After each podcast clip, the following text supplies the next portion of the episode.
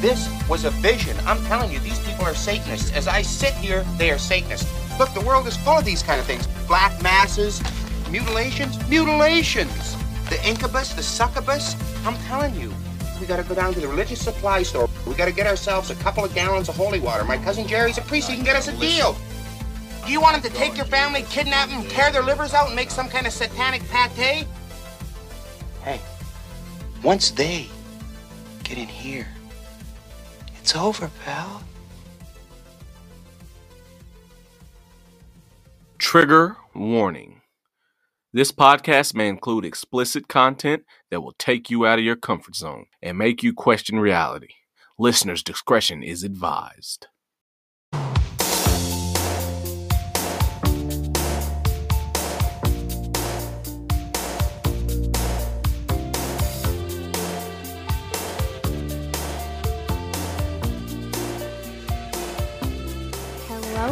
Everybody.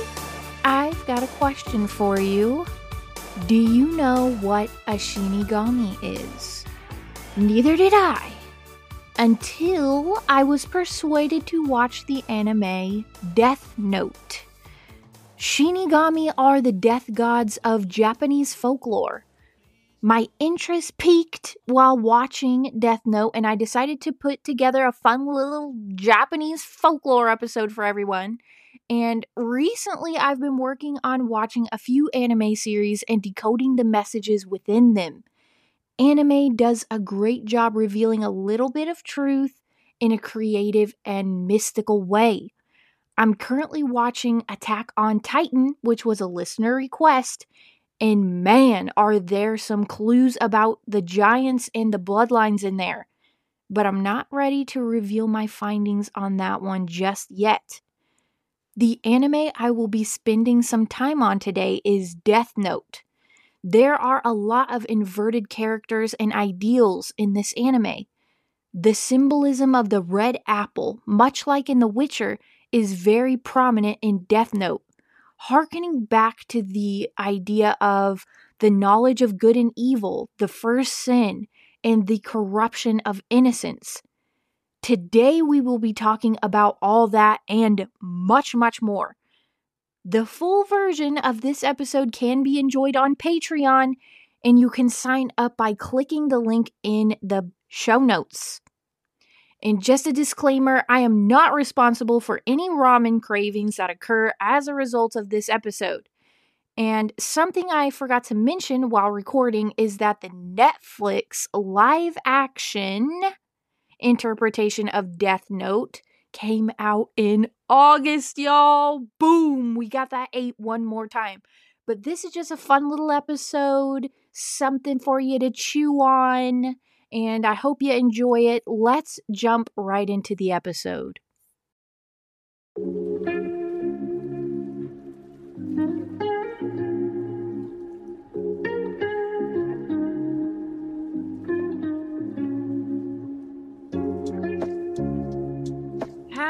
Everybody doing? I have a fantastic episode lined up for you tonight.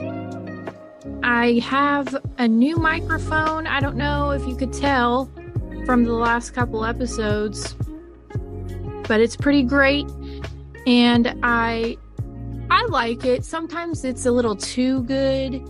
My old microphone didn't pick up as many breaths or throat sounds.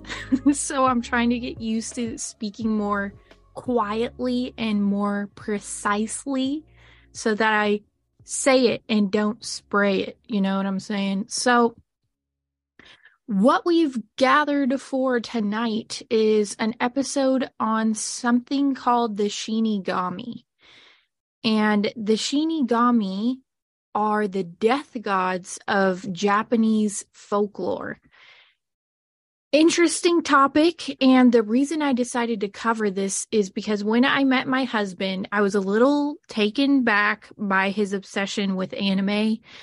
I was never an anime type of gal. I watched sailor moon a little bit uh when i was little but it wasn't to the point like he is where he dives into even the manga and reads it and he has a lot of his favorites which are I think he likes One Piece and he likes Demon Hunter, something like that. And um, yeah, he he got me into a couple of them though, and he knew he had to play to his strengths in getting me to watch anime with him.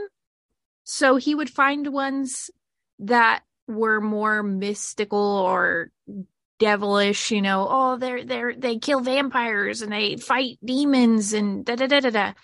And I said, Well, I maybe can get on board to watch something like that. So the first one that I watched with him was Yu Yu Hakusho, which is still out of all the ones that I have watched with him, my all time favorite.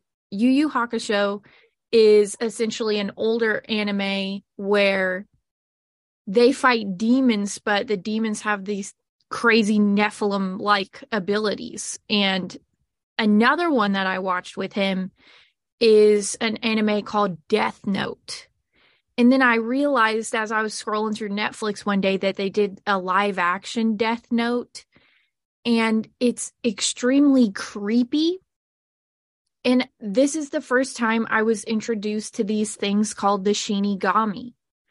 And after diving into some research on who the Shinigami are and what their function is, I had to cover it because we see archetypes in a lot of cartoons, especially Disney, where they're trying to convey this message of the fallen ones, demigods, the titans, and these pantheon gods. And this story with the Shinigami is very similar to a lot of those archetypal stories. But let's start with the basics. The Shinigami influence can be seen throughout Japanese culture, from traditional art to popular anime and manga, just like I said with Death Note. But here's how they're described the Shinigami are kami spirits that invite humans towards death in certain aspects of Japanese religion and culture. Shinigami have been described as monsters, helpers, and creatures of darkness. And Shinigami are used for tales in Japanese culture, but in terms of appearance, no one is quite sure what a Shinigami looks like. They say that the Shinigami can hide in plain sight or be invisible until you are close to death. Otherwise, these beings never take on the same shape. But some have said that they wear black kimonos and have long white hair like a witcher. But that is about as specific as the descriptions get. Some artwork will show that they have a small childlike appearance, while others make them look like skeletal older women. Shape shifting abilities. And similarly, we see in Buddhism that there is a figure called the Mara that are concerned with death. And this Murtu Mara is a demon that makes humans want to die. Straight up. And it is said that upon being possessed by the Murtu Mara, in a shock, one would suddenly want to die by suicide and is sometimes explained to be a Shinigami. Also in Buddhism, this demon decided the time of people's death. And in Buddhism, you have Yama, who is the king of the underworld, as well as Oni, and they are the ox head and horse face spirits, also considered to be a type of Shinigami. But again, we also see in Shinto and Japanese mythology, we have some parent gods going on here that are thought to bring humans death and are also sometimes seen as Shinigami. So in Shinto and Japanese mythology, Izanami is one of these parent gods who brought humans death. And Izanami actually means she who invites or the woman who invites, and is one of these parent gods or creator deities of both creation and death in Japanese mythology, as well as the Shinto mother goddess. Now, I'm going to tell you this story and you let me know what this sounds like. We're thinking archetypes here. In Japanese mythology, Izanami and her brother slash husband, Izanagi, are the last of the seven generations of primordial deities that manifested after the formation of heaven and earth. So, what does that sound like? Brother slash husband. Sounds a lot like Akhenaten and his sister slash wife, Meritaten. The bloodline incestuous thing rears its ugly head again. And Izanami and Izanagi are held to be the creators of the Japanese archipelago, a group of islands, pretty much, and they're also considered to be the progenitors of many deities, parent gods. But these deities include the sun goddess Amaterasu, the moon deity Tsukuyomi, and the storm god Susanu. And we've heard one of those names before Amaterasu. Ryan Dean from the Dangerous World podcast actually spoke to us a little bit about Amaterasu in the Mirrors episode, and we're going to dive a little further into that today. So, Amaterasu and her siblings, much like the story of the Titans, are the first children of the gods after the creation of Earth. Again, offspring of the creator god Izanagi and Izanami. But now let's dive into Amaterasu a little bit. Amaterasu is thought to derive from the verb amaratu, which means to illuminate. More interestingly, though, the translation of the full name, which is something along the lines of Amaterasu Omikami, you guys are going to freak. The most literal translation is the great August goddess who augustly shines in heaven. What do I keep telling you guys about the eight? The mirrors, all of this stuff, it's connected. These are archetypal stories. They come from some truth. We spoke about Amaterasu in a previous episode because she had this sacred mirror, remember? Now we see that the most literal translation of her name is the great August goddess who augustly shines in heaven. So we have the eight and the mirror connection and the incest connection and the progenitor gods and the offspring of the progenitor gods. Let's go a little further into the story though, and we're going to bring the Shinigami back in in just a second. So, the main narrative is that Izanagi and Izanami, the parent gods, procreated after creating these islands in Japan. And so, after they got done creating the landscape, Izanagi and Izanami consulted together, saying, We have now produced the great eight island country with the mountains, rivers, herbs, and trees. Why should we not produce someone who shall be Lord of the universe?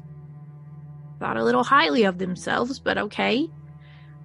They then together produced the sun goddess who was called Amaratasu, and she possessed a sacred mirror called Yata no Kagami, named after its dimensions 8 by 8.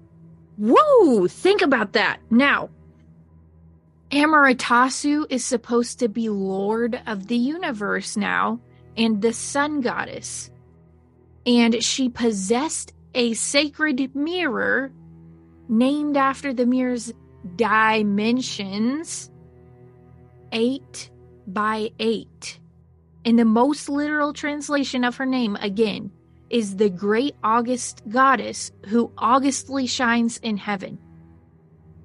But it doesn't stop there. We've got more eights that pop up here. So the I I think it's pronounced I the I Grand Shrine in I Prefecture in Japan houses this inner shrine that's pretty much dedicated to Amaratasu among other sacred deities. But it's said that her sacred mirror, Yata no Kagami, is said to be kept at this shrine as one of the imperial regalia objects. And a ceremony is held every 20 years at this shrine to honor Amaratasu and the other many deities enshrined there.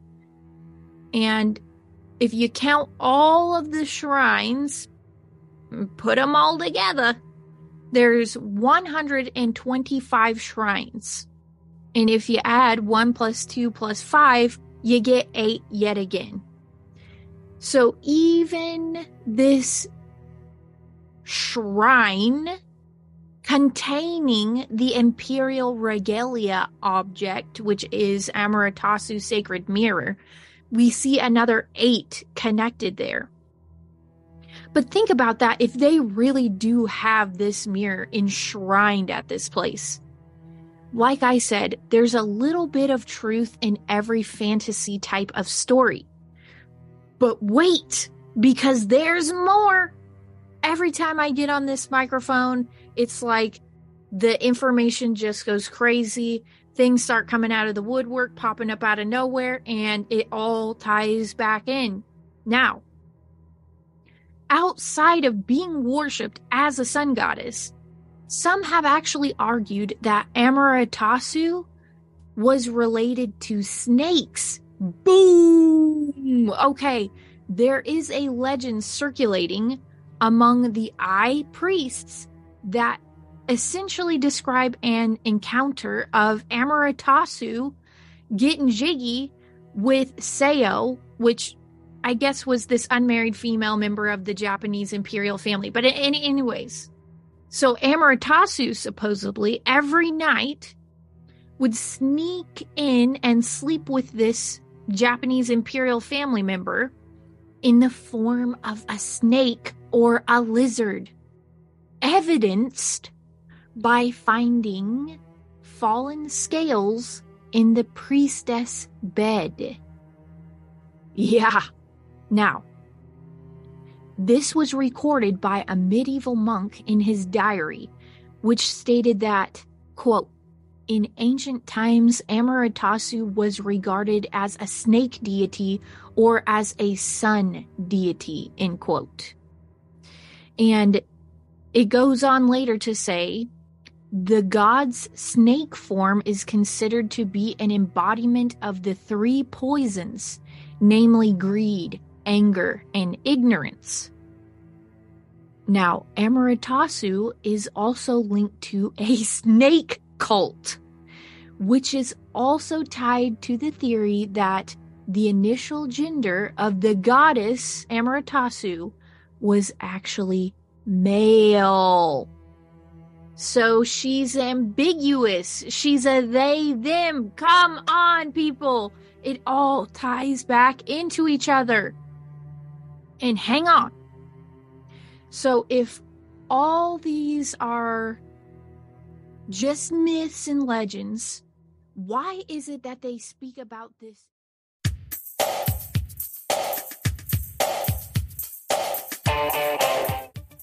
All right, everyone. The rest of this episode can be enjoyed on the Cosmic Peach Patreon, along with other bonus content. Now, what you're going to get over on Patreon is taking your Cosmic Peach experience to a whole new level. The subscription is called Room 237 and it is 7 bucks and 11 cents a month. That's right, 7-Eleven, y'all. Now, this subscription is an all-inclusive resort, if you will. There's no levels to this shit. If you subscribe, you get it all. Bonus content, extended versions of documentaries, and full versions of episodes, ad-free content. Julia rants, 10% off code for cosmic merch, holiday specials, messaging and conversations with yours truly, horror movie breakdowns and commentary, and whatever else I'm in the mood for. Posts, videos, maybe a playlist of cool songs to check out, cool movies and TV shows.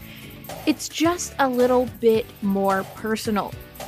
So, there is only so much I can say on YouTube and Instagram or even on here without getting shadow banned or content getting straight up removed, fuckers.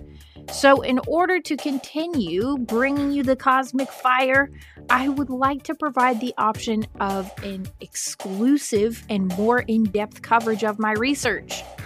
I am humbled and grateful to be a part of your journey towards finding truth. Patreon just allows me to connect with you on a more personal level.